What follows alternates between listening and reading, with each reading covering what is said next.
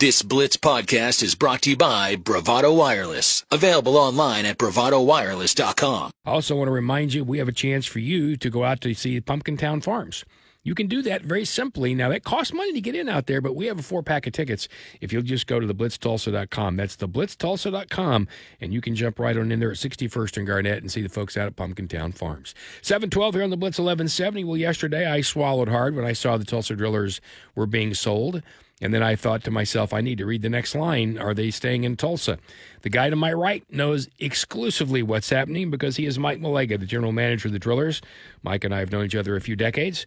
and I got to tell you, I swallowed hard. I'm sure you did too. This is obviously not news to you. It's been around for a while. Yeah. Tell me a little bit about this transition. Sure. So, I mean, hey, listen, you know, buying and selling teams is nothing uh, is nothing strange. I mean, the Drillers organization has had about five or six different ownership groups in less than 50 years. So, I mean, every 10 years or so, you're going to see a change, and uh, and uh, you know, and and this doesn't change really anything for the fans. I mean, honestly, once we get through this announcement and talk about it for a few weeks, I don't think anybody's going to realize any changes, and we're not going anywhere. Are you kidding me? You know, anybody that wants to come in and invest in the Tulsa Drillers is investing in the Tulsa community because Tulsa is such a great city for minor league baseball and minor league sports in general. You know what I mean?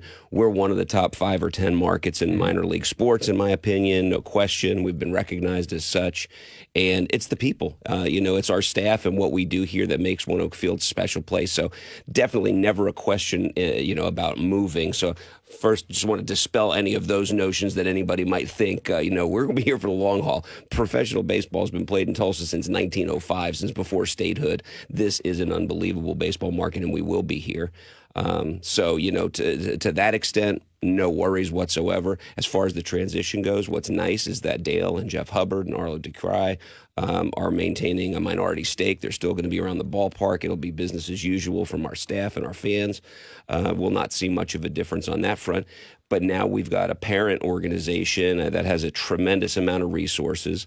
Um, they are making a major investment in minor league baseball because they're so bullish on it and the continuity of it now that we have Major League Baseball has a m- bigger involvement in our sport.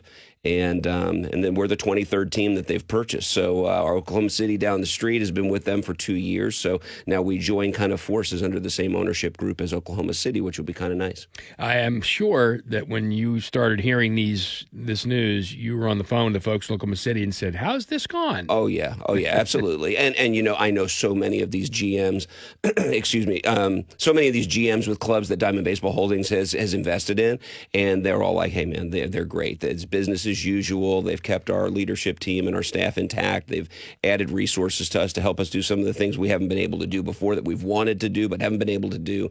So yeah, I think uh, I think they're going to be a great partner, and we're really bullish on it. And the positive reviews from all of my peers uh, has been uh, great to hear. That's the added resources thing is the thing because a lot of times when something bigger takes you over, you start worried about cutting down resources. So that's great to hear. Yeah. How how long has Diamond Baseball been in this? How long have they been doing it? How long have they been expanding? And is it is it based almost entirely on a minor league, um, if you will? That's the portfolio. I mean, Diamond Diamond Baseball Holdings is really about minor league baseball. They may have a couple of smaller things with them, but they're kind of a subsidiary of a larger group uh, called Silver Lake that has huge investments. I mean, investments like City Football Group, like um, you know, like uh, Endeavor, like Learfield, who helps sell you know a lot of college properties and so forth. Larger, larger group. But Diamond Baseball Holdings is one of those subsidiaries, and um, and they basically formed in in 2021.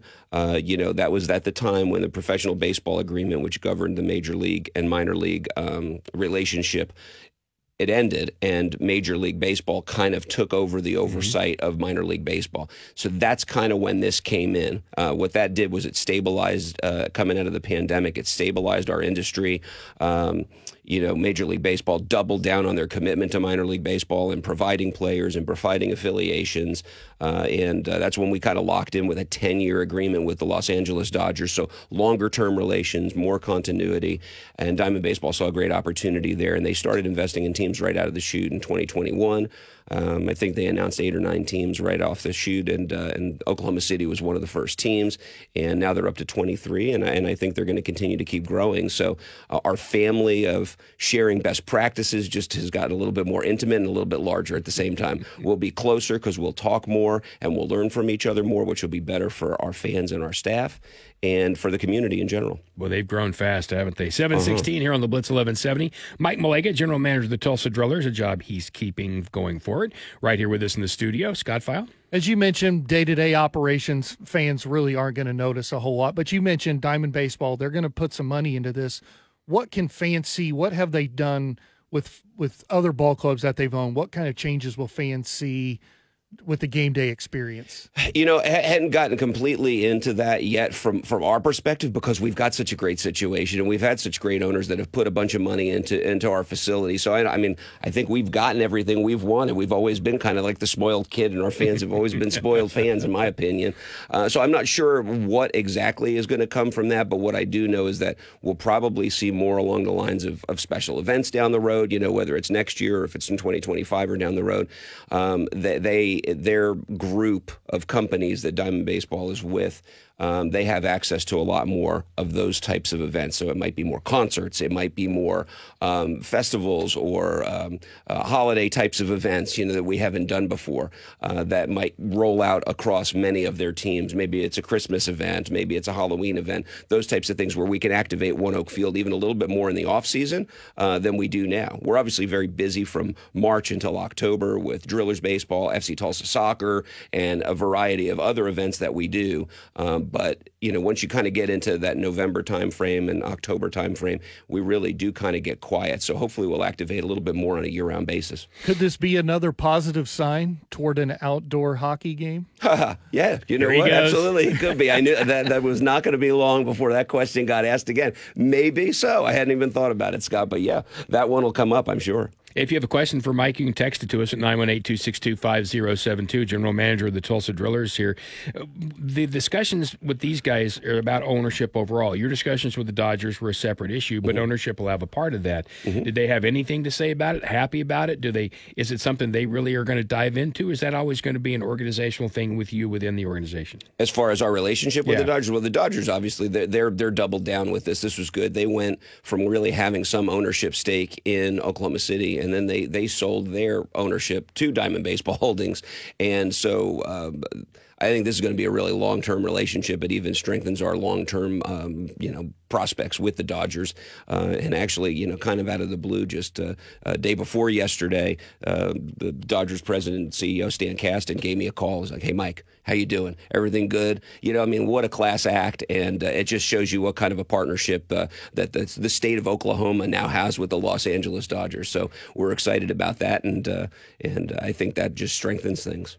So going forward, no one's going to notice a whole lot of difference. It's just going to be what it is. You talked about keeping minority ownership there for for the Hubbard family, mm-hmm. which honestly, considering, I mean, I knew Went a little bit too, and you knew him a lot better, mm-hmm. but got to have a special place for that last name. So oh, it's yeah. really nice to have something around, isn't it? Oh, it's great. You know, the Hubbard family has had ownership uh, in, in one form or fashion since 1986 with the Drillers. And, um, you know, really the way we operate is based on the way Went Hubbard taught us how to operate. You know what I mean? So we, we um, have been successful because of what he brought to the table. He was the most uh, influential owner, I think, in all of the years while we were there. So um, it was important, I think, and, and really it's a wonderful thing for everybody involved that Dale and Jeff and Arlo will will stay involved with the club and you know that they love it. I mean, they love it so much. I mean, this was just an opportunity that they couldn't pass up at the stage of their lives with their families and so forth to, uh, to really have the have their cake and eat it too. So you know, they, they get to to sell a majority stake. They get to still come here pretty much probably 80, 90% of the ball games. We're going to see them walking around the ballpark just like we have the last 14 years. So that is uh, that's reassuring and comforting, I think, for, for everybody involved. As you make a transition, it's always a little unsettling. Sure. This is a calming thing to know that those guys are still around with us. I would think so. Yeah, mm-hmm. anything new is difficult. There's no question. Oh, yeah. Just a couple more moments here with Mike Melega, general manager of the Tulsa Drillers. We dragged him out of bed, so we're going to talk to him right here at 721 on this Wednesday drive to work. Coming up, by the way, just after 730, Wyatt Thompson, the play play-by-play voice of Kansas State. So you, this opens up some possibilities. Obviously, mm-hmm. you're going to have some input in this. If they were to come to you and say, "Mike Melega, what do you want to do that you haven't done yet?" What would you tell them? Hmm. I don't know. That's a great question, Rick. I mean, I've been so. Uh, um, you know, so fired up about Tulsa for 30 years. I really haven't really thought past uh, taking this one to the house. But who knows? You know, it's a much larger organization than I've ever had to work for. It's always been kind of a mom and pop, and uh, you know, we'll see where that goes, and, and that goes for everybody on our team. I think uh, you know, you get a larger organization with a lot more, a lot more clubs under that same umbrella. There may be more opportunities, uh, uh, you know, for our staff and our team. But but first and foremost, we're going to see how we can um, we can dive into what those other teams are doing better than us and, and, and, grab those ideas and bring them to Tulsa. So the idea sharing, the best practices, I think we're going to have more access to some of the best operators in the sport. You know, Diamond Baseball, it's part of Silver Lake, and they've got there's hundred billion dollars types of, of investments that they that they've got going on. They know what they're doing. They're investing in clubs with uh, great histories uh, that have stable fan bases, great facilities, great you know uh, management teams, and and great affiliations. If you look at their 23 teams, it's Cardinals affiliates, it's Dodgers affiliates, it's Yankees affiliates, it's Braves affiliates. I mean, there is a um, there's a long range plan that I, am excited to see where they take this. When do they stop? Are they going to have 40 teams, 45 teams, and then what do they do when they get to that point? It should be uh, it should be a great ride for us, and I think it, it's all positive and upward for Tulsa fans. MLB playoffs getting underway yesterday, and of course, unless you're in Tampa or Oakland, attendance is up across the league. You know, you guys are coming off a blockbuster season in the turnstiles too. Mm-hmm. Do you mm-hmm. think the game is in a good place right now? Oh, I think it's in an excellent place. I think overall, Major League Baseball, all the changes that they have made have been very, very positive, and and and, and the one I think that really hasn't gotten talked about as much because it's all been about pitch clock, pitch clock, pitch clock, which has mm-hmm. been unbelievable. Obviously, it's changed the game. Um, but I just think the scheduling, I think the scheduling has made a huge difference. So you, you combine having a two hour and 30 minute game with every team playing every team. It's great. Watched the uh, AAA National Championship late Saturday night. It was fun seeing a bunch of former drillers oh, in that yeah. game. Do you think we could see something like that come to Double A soon? You know, AAA's had that structure, and then it went away for a while, and it's come back. It's easier with two leagues. Um, you know, in, in Double A and all the other leagues, we have at least three leagues that comprise that that level. So it's easier in Triple A. Uh, but if that becomes successful, I mean, it's become a national TV game. Um, I'm sure they'll look for those opportunities. It was great to have see those guys on MLB Network, and uh, and I'm excited to see the Dodgers get started here because all of a sudden Bobby Miller, Emmett Sheehan, um, you know, uh, uh Ryan Pepiot, guys that were with us in the last two seasons, are now like they're the core of that pitching staff along with Clayton Kershaw because of all the mm-hmm. injuries they've had. So the Dodgers are going to uh, uh, proceed through the playoffs on the backs of these guys. So I sure hope they do well. And that, of course, a lot of that credit goes to Scott Hennessey and his groups over there. There's no question about that. We talked no to Skipper yesterday. Okay, great, great, to see him doing better. So he says he's around the office bothering you guys. He right? is. Hey, listen, I went out and played 18 holes with him last week, and uh, and he shot better than me, like usual. so, but he was so thrilled because I, I don't think he realized that he can get through 18, and he did, and it was awesome. And I think he was fired up to go do some more. So maybe we all go out golf sometime. There you go. Last thing I wanted to ask is any uh, you you went through a lot of things. ONEOK's a beautiful place. You guys, your attendance was you know blockbuster, if you will. You've always managed it right. Those are the things that people are going to be attracted to. But in the end result, did they tell you why they wanted Tulsa?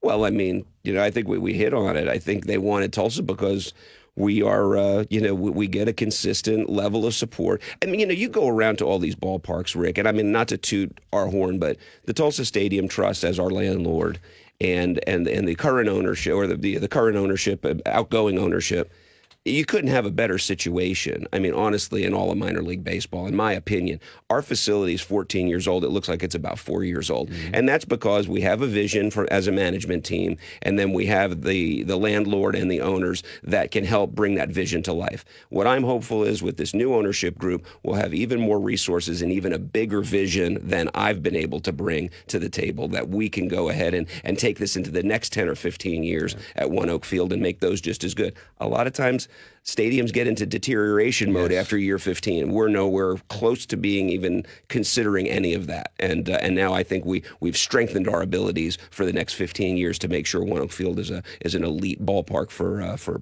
our community. And the and the development around it with what's been going on in the Greenwood area has certainly helped that. Uh, you guys when you when you went there and the BOK went over there, you just kind of solidified everything in between, but now it's grown a little bit back toward the east. Mm-hmm. Uh, BMX grew it back toward the north, which it's going to continue with that park that they want to put around the old building there. Oh yeah. So I mean, they're the old Finsteel, yeah, the Finsteel or fin, Fintube, yep. Sorry, Mhm. yeah, building there. I mean, there's nothing more than good things coming. It's got to be almost hard though, as a guy who already has a vision.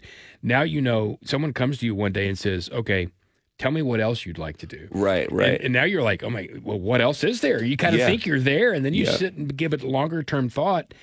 When they, when there's no bad, you know, the old thing is there's no cold water ideas. yeah, yeah. Well, th- realistically, there are, but when they tell you there isn't, and you start to Right. throwing them out, Right. That's a fun time. I think that's what's exciting. I really do think that's what's exciting about it because I do think we think bigger than most teams do, and we've been able to act on those big thoughts. And, and now I think we have the capability maybe to think even bigger than that. That is fantastic. Well, great partners. You've been great partners for us as well. So, hey, thanks for getting up a little earlier than normal. I appreciate it. Yeah, you know what, Rick? Anytime. I just had to give you the business on that one. That's right. Yeah, that was his first thing yesterday. Man, that's awful early. And I said, no, 610's early, my friend. You want to come in at 610? You'll notice he didn't. Mike, thanks very much. Thank you. Mike Melega, still general manager of the Tulsa Drillers. 728 on the Blitz 1170, recording Scott Pfeil, right, right here in the, uh, here in the Tulsa hockey, Tulsa Oilers hockey studios. I'll get it out here sooner or later. Coming up in about a half hour, the best in high school football with our Oklahoma High School Football Player of the Week, brought to you by Blue Cross and Blue Shield of Oklahoma here on the Blitz 1170. When we come back, how about some OSU football? Wyatt Thompson, play-by-play voice of the Kansas State Wildcats, will be with us as we talk KSU OSU here on the Blitz. 733 here on the Blitz 1170. Rick Couri along with Scott Pfeil in the Tulsa Oilers hockey studio. Well, you'll hear Oklahoma State football this Friday right here on the Blitz. It's blackout night in Stillwater. 430 will be our pregame time. 630 the kickoff, and they will just so happen to play the Kansas State Wildcats. Their voice, play-by-play voice, Wyatt Thompson, with us now. And Wyatt, first thing I want to ask you about is Will Howard. And the reason I want to ask is Coach Mike Gundy yesterday in his news conference said this about your quarterback. early member year. The improvement that they've made over the last couple years is their quarterback, who's played how many years now? How many years has he been there? I mean, seriously, six. So, uh, how long has Will Howard been around Kansas State, Skyler? Well, he's been, to be perfectly honest, he's been here a while. He is listed as a senior, but with the COVID thing, actually could still play one more year. I don't know that he will or he won't. But uh, he, uh, let's see. Let me look back here. He uh, he got here in 2020, so that's not terribly long. But he's played uh, what off and on in like 26ish games now. So he's Yeah. he's been here a while. It just seems like longer. And then there was a point at which actually Coach Gundy actually confused him with Skylar Thompson and thought he Yeah. was he was the other guy. So yeah, Will has been around, and he says that he's one of the most improved parts of this Kansas State football team. You're, you've got a group here that lost guys like Duke, Deuce Vaughn, uh, but still playing really good football. Is Will Howard one of the most improved parts of this team? I think he's one of the most improved quarterbacks in the league, but I'm certainly uh, prejudiced on that. Um, I, I- really appreciate Will on a lot of levels, but as we talked about, he's been around a while, and when he first came in, um, it was uh, you know a scenario where he saw the field very early, uh, had w- was not here in the summertime, came in the for the fall camp. Skylar Thompson gets hurt in game three, and they put him in there because they really have no other options. He won his first two starts, by the way, but he had more downs than ups at that point, and now I think he is, you know, with more experience and an, an exceptional amount of hard work and good coaching, all of those kind of things. He's just the game has slowed down, as the coaches like to say. I think he reads defenses very well, has a terrific um, understanding of the offense, and and really a heck of a relationship with his offensive coordinator, Collin Klein. Maybe it, if I'm being totally honest, I think it kind of starts there. He's really grown into the deal, honestly, and I, I think he's one of the best football players we have. 65% completion rate. He also runs the football when he needs to. He's the third third leading rusher on the team. Not that he goes out to do that. Tell me when he's throwing downfield, he's got eight touchdowns, four picks. What's his best ball? What is he still trying to improve on?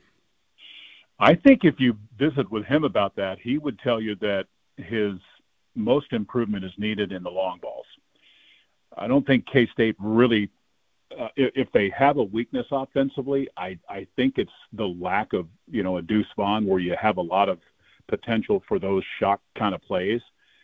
Uh, I think on top of that, Keagan Johnson, who they were counting on very heavily to be, you know, kind of one of those guys that gave them that he hasn't really been healthy all year yet.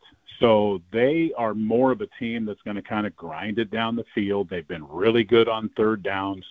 They just kind of have the ability to to make the plays, but they're not somebody that out of the gate is going to scare you with you know with their speed and athleticism and deep throws on the outside. So I think he'd say he, he wants to be better at that. He's had a few throws this year where he'd like to have back. He's had one pick in every game, and to my recollection, I think pretty much all of them are probably in that 20 to 30 yard range, trying to get it, chuck it downfield farther. Wyatt Thompson with us, Kansas State play-by-play voice. Kansas State, Oklahoma State here on the Blitz this Friday, 4:30 pregame, 6:30 is the kickoff time. Scott Pfeil's with us too. Scott. We all know how important this game is for Oklahoma State, and you know it's still early in the season. This is only really week two of conference play. How important, uh, you know, it's too early to call it a must-win, but how important is this game for Kansas State? Well, I think if you really are judging and, and being hopeful that they're in the title mix, it's off the charts important from my perspective because I think you have a Texas team, and we'll see more about them, I suppose, this weekend with the Oklahoma game. But so many people think Texas is just a rung above everybody else, talent wise, and at the line of scrimmage, and that may be accurate.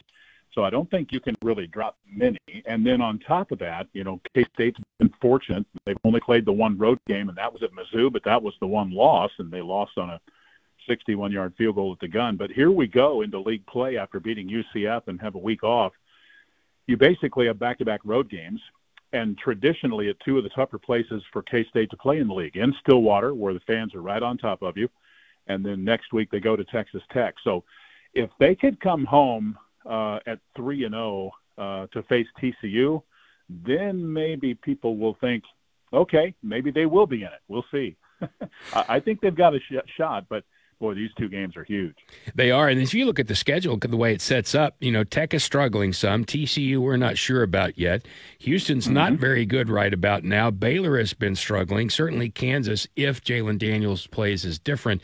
And by that time, maybe he will. And Iowa State has been struggling. So the, the schedule doesn't set up poorly. There's no question about that. I want to go back quickly to that Missouri game. I know that's, you know, that's a huge rivalry for Kansas and Missouri. Not quite as much for Kansas State, although I know there's some border stuff there And that Missouri team's playing really well. Going into that one, did you see that being that difficult? And was there a, a key moment in that one that caused the Kansas State Wildcats to lose it on, come out on the wrong side? A couple of good questions there, and I, I guess I'll answer the uh, the second one first. In that, I, I think it was a game of, of missed opportunities. I think K State did a lot of good things. It was a hard game, uh, but at the end of the day, when they really needed to make a play, it was kind of lacking. They had a couple of plays with a with a one score lead where they had a throw or two to Ben Sinnott, who's maybe their best receiver at the tight end position, had an opportunity to make both. One was a really more difficult catch, but if you make either one, I think they probably win the game, honestly. But they didn't. And so I and then the second part, um, was I expecting a hard game there? Absolutely, because I, I kind of feel like Missouri is better than people think, and certainly where it counts at the line of scrimmage. Their defensive front was pretty pretty disruptive. Uh, K State had a, a difficult time running against them. I think they're a little more healthy in the offensive line now, which which helps moving forward, but it didn't help all that much that day. K State's best, just cutting to the chase, they have not had uh, Christian Duffie, their starting right tackle, really all year long. He'll start for the first time in the game in Stillwater. So they've had to mix and match and move some things around, and it happens. There's no doubt about that. But they're best when when Duff's available and Cooper Beebe, their best lineman, is staying there at left guard as opposed to playing left guard and left tackle and right tackle all in one game. And by the way, Cooper is a delightful young man. Got to be around him a little bit at Big 12 Media Day. that's a that's a funny kid too. yeah, he's a wonderful young guy. We we have his little brother in the program now. Uh, I don't know if Camden's going to be anywhere anywhere near what Cooper is. Coop's kind of one of those guys that there are a lot of people that have been around even longer than myself say that uh, he may be the most versatile, most talented offensive line guy K State had here in, in quite some time. Wow. Probably dating back to the early to mid Snyder years. So that's pretty high praise. It is. A couple of things here before we go with Wyatt Thompson, the Kansas State play-by-play voice. As I said, Deuce Vaughn, of course, gone, and that's a guy that everybody in the league except you guys is glad is gone. DJ Giddens hasn't been bad though, averaging six four a carry. He's got 423 yards. Describe him as a runner. It's really interesting you ask about him that way because I really feel like he's proven this year that he's more than just what people saw last year as one, a backup to Deuce Vaughn and a guy who runs it pretty well between the tackles. I think he has proven he's a lot more than that. I think you saw the numbers in what he did against UCF. He had 30 carries, uh, just over 200 yards. But in addition to that, had eight uh, catches for 80 yards. All of those marks were pretty much career highs. That happened with Treshaun Ward, really kind of not available. He'll be ready to go uh, in the ball game on Friday night. But I, I think he's proven to himself and to others now that he can be a very reliable back, and he can be the the dog, as the kids like to say, the the workhorse, if you will. Um, and and that's a good thing. He's strong, um, but he can run inside and out, and really has very good hands. Will Howard says he has as good a hands as anybody on the team. And that's that's pretty good. Mm-hmm. Yeah, no question about that. Now, now, let's get into a little bit of your coach, Coach Klieman. He immediately came out after some job openings and said no, uh, which tells us obviously he's fairly happy where he is right now. Uh, is that just who he is? Do you think he's really that happy? Is he um, a guy who wants to shut that down because he's got great hopes for this year? Uh, is this dude going to be in, in Kansas State purple for a long time? I really like the question, honestly, because what I would tell you is, is and, and a lot of people understand and know this, and, and others probably don't know it quite yet. But when he came to K State, he came here uh, because of his relationship with our athletic director, Gene Taylor. Uh, Gene had been at North Dakota State, knew what Klieman was and how he did things, and thought he would be a really good fit here. Well, here we are, you know, five years later. They've been through a lot together. Uh, last year, fortunate enough to beat a really, really good TCU team in Arlington and, and win a Big 12 title, which was was outstanding. He makes good money uh, living in Manhattan, Kansas, and I think he is happy. I think there's a lot to showing up every day and enjoying what you do and where you do it at, but also in your back pocket is that guy that's got your back, right? And I, I think that's what this is with Gene Taylor. He trusts him like a brother, and I think that's as simple as it gets, and that's why. We're a third of the way through the season now with the four new teams in the Big 12. Of course, the Wildcats have already played one of the new teams, UCF, and beaten them. What's been the reaction so far and the reception from Kansas State fans with the four new teams and then with the new teams coming in next year?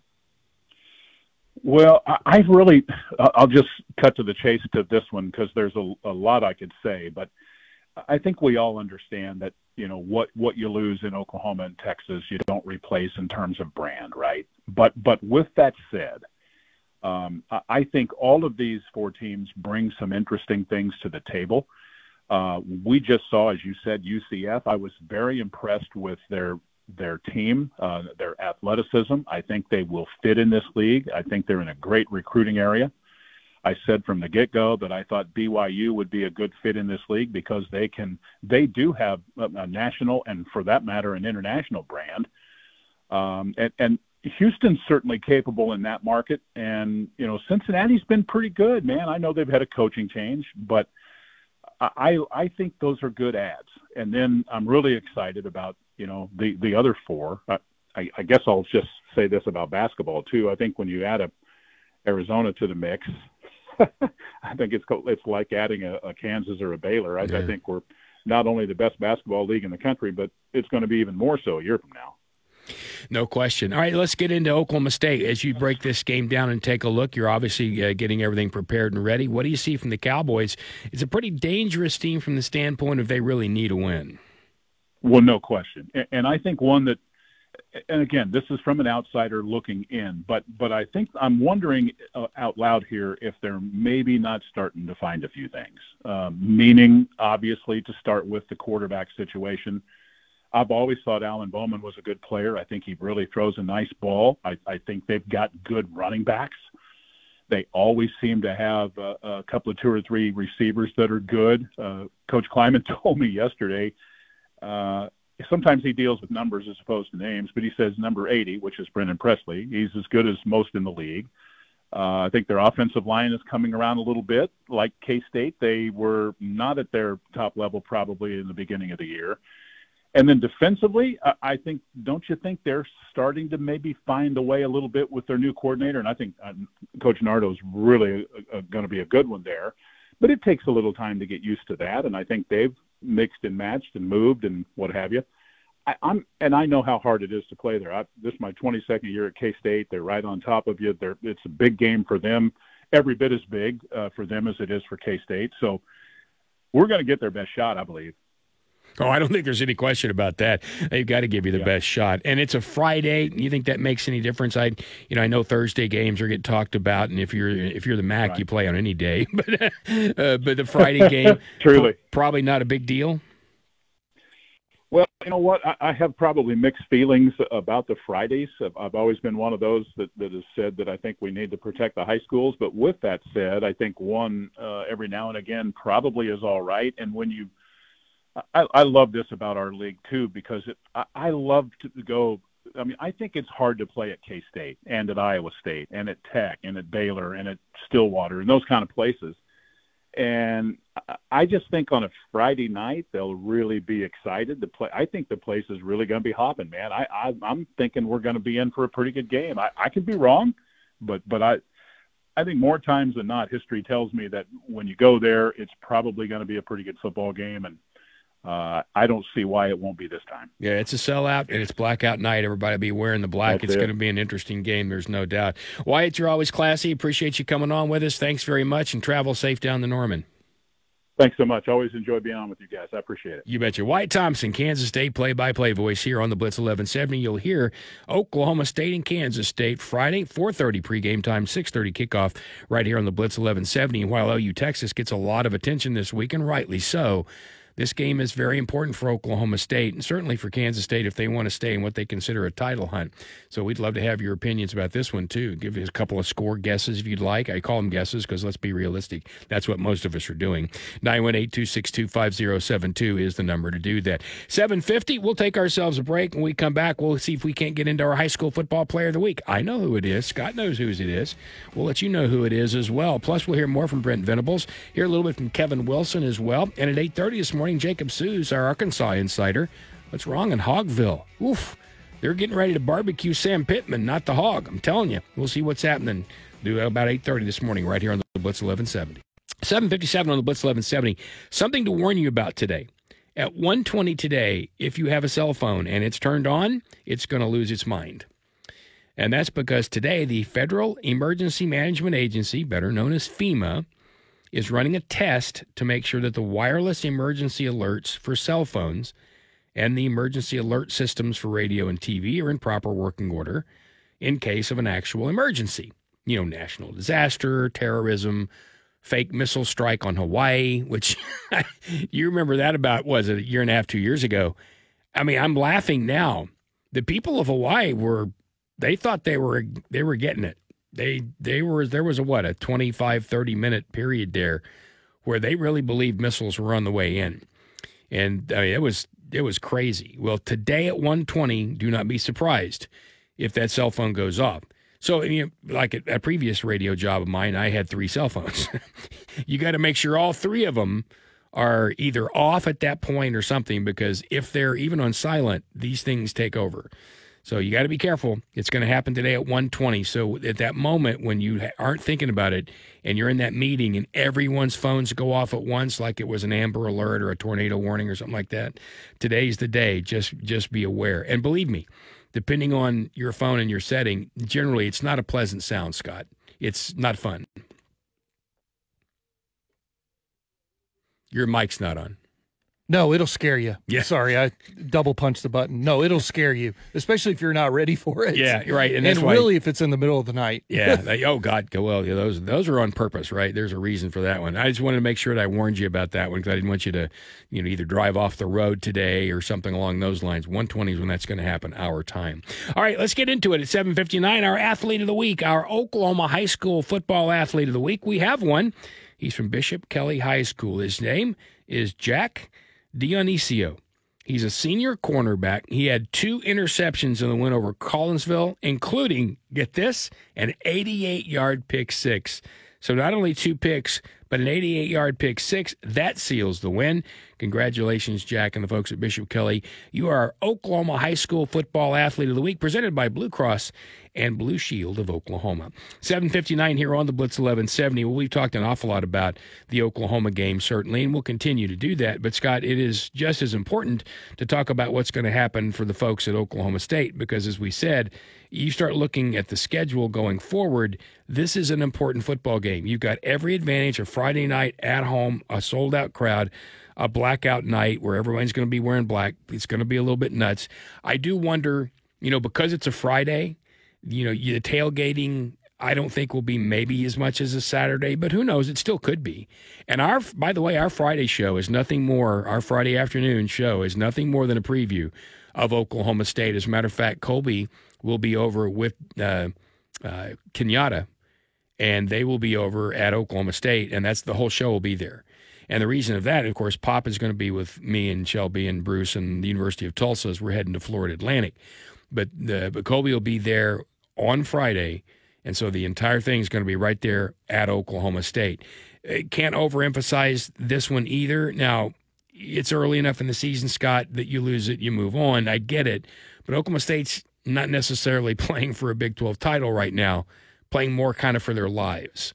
And so this one becomes one that you look at if you can win this game, you get a little swagger back, maybe a little momentum as you head into the beef of conference play. Oh, absolutely. If if you drop this one, the the there's a real possibility the season can just go, go completely off the rails because of course next week you've got Kansas coming in and then you go to West Virginia, a vastly improved West Virginia, Yep. and of course Morgantown's always tough to play. Then back home for Cincinnati, and you know if you're on a right, really riding a losing streak when Cincinnati comes to town, that's really going to be a tough game. So Yep.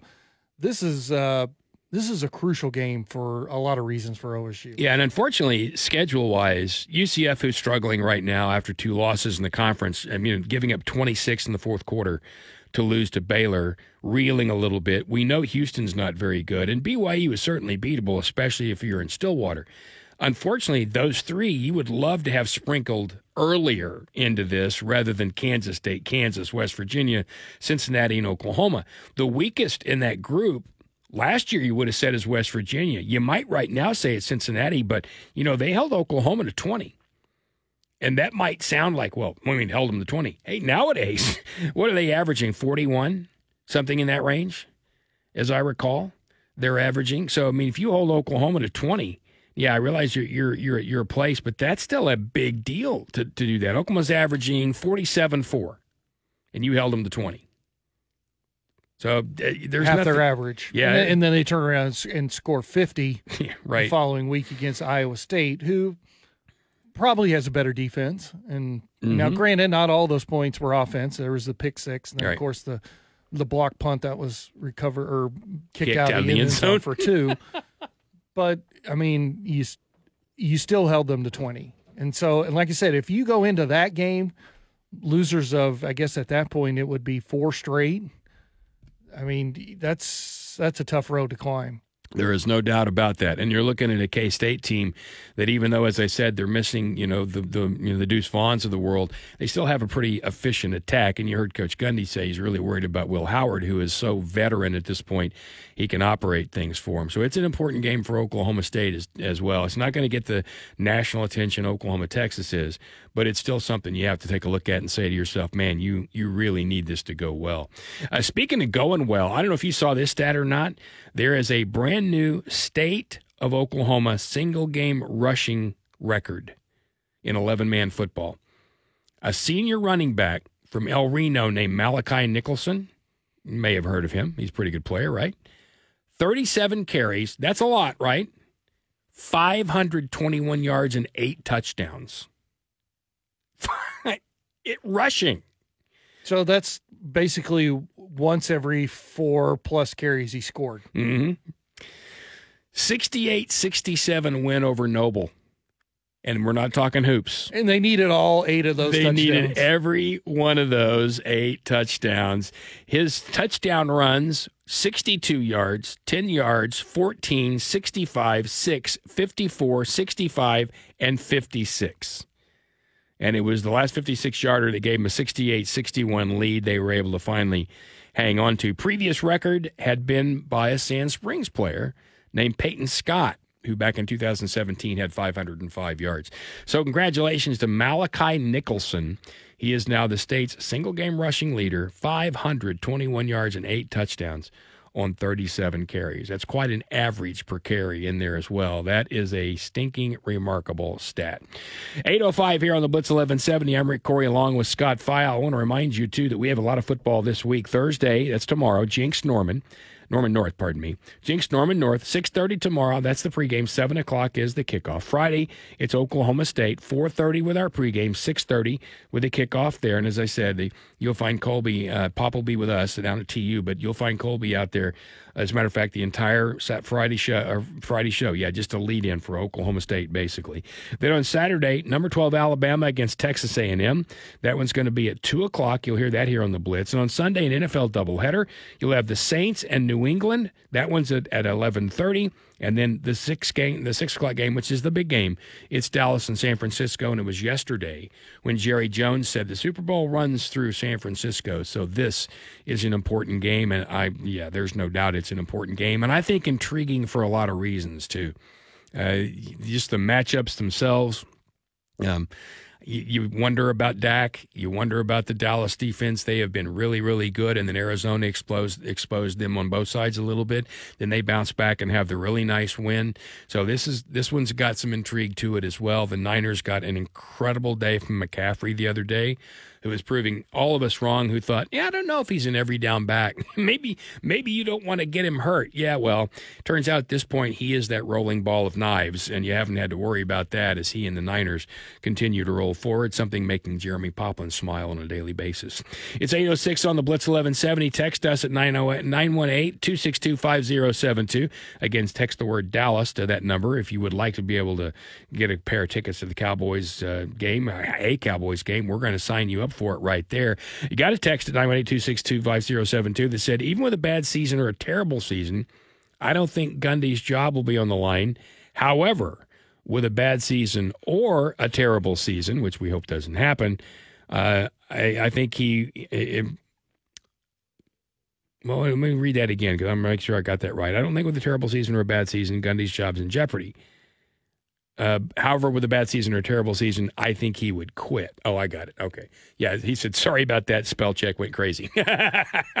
he or she, I'm sorry, it could be a lady uh, as in there as well. All right, I got you. So, someone's saying, all right, so Coach Gundy's job is safe, which we had didn't question. But he believes if it doesn't go well, he'll step away. Now, Bill Hastings said, I think it was Monday or Friday, I can't remember which even if this you know goes horribly south, it's going to be Mike's choice, which I absolutely believe. The question is, would he step away? And I got to tell you, Scott, and thank you for your text. I don't believe he'd step away. I don't think he'd want to go out that way. I think, like anybody else, Mike Gundy would want to go out on a higher note and knowing that hey, it's probably not going to get, I say probably, it, it's not going to get worse than this. You've got to make your adjustments to portal. You got to make your adjustments to NIL, all the things that are costing teams around the country because they're losing guys to other other teams. And then you got to come back and you got to you got to put it all together. I've got confidence they can do that, especially with a younger group of coaches, the Nardos and guys like that there. And I do think Mike is smart enough to learn from it. But I don't see him stepping away. Do you? No, I no, I agree. The competitor him probably wouldn't want to end the season that way. But as we've seen with veteran coaches, more so in basketball the last several years, we've seen them just kind of step away from the game because of, you know, with the transfer portal and NIL and all that. And we, and you know, and Gundy's made it no secret that he's not a fan of any of that. So it wouldn't surprise me if the thought maybe crept in a little bit. Now, granted, he's not as old as some of those other coaches were that stepped away from the game. And like, you know, baseball or basketball is a completely different mm-hmm. animal than football. But it wouldn't surprise me a little bit if that thought kind of crept in a little bit. I don't I I don't think he would step away because I think the competitor in him would want to come back. And it is, you know, in this day and age, it is easy. We've seen it with what Deion's been able to do. It is easy to kind of turn things around quickly. So if you if if you embrace it and I, I don't know I, I, don't know that he necessarily has or hasn't he made the statement last year look i didn't pay enough attention to that early and, and it cost me and i'm never going to make that mistake again but to your point it doesn't mean he likes it mm-hmm. and so if you do now if you if you do pay that kind of attention to it now do you can you bring yourself to do it efficiently? I think you can. And he talked yesterday about pokes with a purpose and how he thinks it's a better uh, portion of NIL, and I agree with that. But you got to make everybody else outside that believe that. You know, some young men just want check checks, and that's the first time, at least that I can remember, that he's kind of pitched it publicly about mm-hmm. that kind of publicly supporting the NIL, the collective type thing. Yep, but he did. He he, did. Know, he, he said nice things, and it, it is a good group. And if you if you're not familiar with it, Pokes with a Purpose does try Scott to do more than just hand checks to people, right? Mm-hmm. Yeah, I mean they they kind of it's there's a lot of um, you know volunteer work, mm-hmm. and it's it's betterment for. His, society as a whole and for the players, men or, or, you know the men or women who I mean it's not just football that that they're supporting. It's it's all sports. And I'm sure that every school around the country has something they do where they put their students to work for somebody or something along those lines and that's they're just trying to promote that at the same time that they are trying to bring in some cash for the people who play because if you don't, you're going to get completely left behind. Obviously, we're seeing that all around, all over the country. It's 811 on the Blitz 1170. You're welcome to comment on the same thing. I mean, it's not really a question we had asked, but I understand the thought. All you have to do is let us know. 918-262-5072. Just let us know. Tell us what you think. I mean, I don't think Coach Gundy would step away. Scott doesn't, but you might disagree. And you also might think that he's not safe. I happen to disagree. I believe he's safe no matter what happens this year, although I do think turning the corner would certainly help. At 811, we're going to be talking in about 19 minutes to Jacob Seuss, our 5 News Arkansas insider, talking about the Hogs. Speaking of trouble, Sam Hitman, Sam, Sam Pittman's seat may be getting a little warmer too. Don't think that he's in any trouble necessarily, but the way things are going right now at Arkansas, if this doesn't get turned around after all these high expectations, then who knows there too. At 811, I want to remind you about the folks over at Overhead Door Company of Tulsa, their commercial division. You know, as I walk in and out of the building here, we have commercial doors all over the place, and you probably do in your building too. And some of them could be things like the big overhead doors, and some could be simple. They could just be regular doors, and some could be specialty doors. You know, that I, I was talking to the folks at Union about when they built the stadium out there, and they have these slide down doors they put on concession stands, and some of them are the chain, if you will, so you can see through it, and some are those other doors. And I asked what a you know, I asked eh, if those were hard to do. And they, you know, they, they said no because we had professionals do it. But there are some things about those that are really tough. That's a commercial door too. My point is that if you have a commercial door of any kind, then you need a contract, a service contract with someone like Overhead Door Company of Tulsa's commercial division, not with someone like them with them. The reason is their decades of experience, more than five decades, almost six, in this city putting up overhead doors. And not just those, but doors of other kinds high speed doors and freezer doors and fire doors and things I've told you about before. I mean, all the way up to things at the airport, gigantic hangar doors. All those doors. And if you have one of those doors, and during the winter, it's gonna it's gonna work a lot, right? It's gonna go up and down a lot more in the winter than it does possibly in the summer and spring because of the weather. There's no question. And that door starts to malfunction, and you think, eh, you know what? It's just a creak. It's not a big deal. Yeah, but then when it stops working, you're stuck. And that's why you need a service contract because whether it's that small concession door that you've got to get open so you can make money, or whether it's that big door that's protecting all your inventory and your workers and you can't get that inventory out if it doesn't work, you have to have somebody who can fix it. If somebody who can fix it fast, someone who has the things on hand to fix it, and someone with the expertise to do it. And that's why you choose these guys. So whether it's to have one replaced, which they certainly can do, like they did for the one on my scuba business, or whether it's just to have it refurbed, upgraded, resealed, all those things they can do it. All you have to do is go to overheaddoorcompanyofTulsa.com. That's overheaddoorcompanyofTulsa.com, and then simply click on commercial. 813 on the Blitz 1170. recording Scott Pfeil here in the Tulsa Oilers hockey studio. Remember, the guys doing the show tomorrow out at River Spirit Casino. You can go out there and see them at the Scoreboard Sports Bar between 3 and 6. And they've got a code out there you can scan, which give you a chance to win a pair of Dallas Cowboys tickets on Thanksgiving. Cowboys at AT&T Stadium against Washington and 500 bucks spending cash. All right, you can text us right now at 918-262-5072. We'll talk a little Arkansas football in 15 minutes. We'll be back to talk a little baseball coming up next here on the Blitz. Thank you for